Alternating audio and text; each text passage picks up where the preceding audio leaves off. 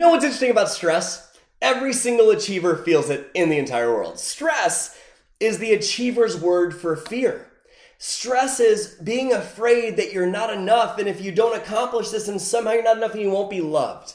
So when I feel stress, what I like to do is just say, I'm just afraid.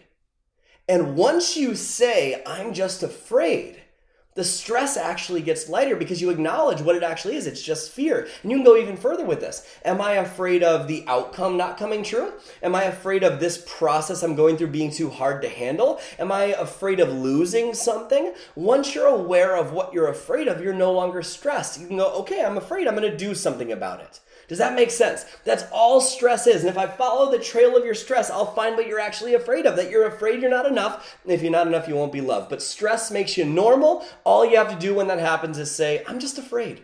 That's it. So I hope that serves you today. And just remember, you're only one insight away from a radically different life. I'll see you in the next lesson.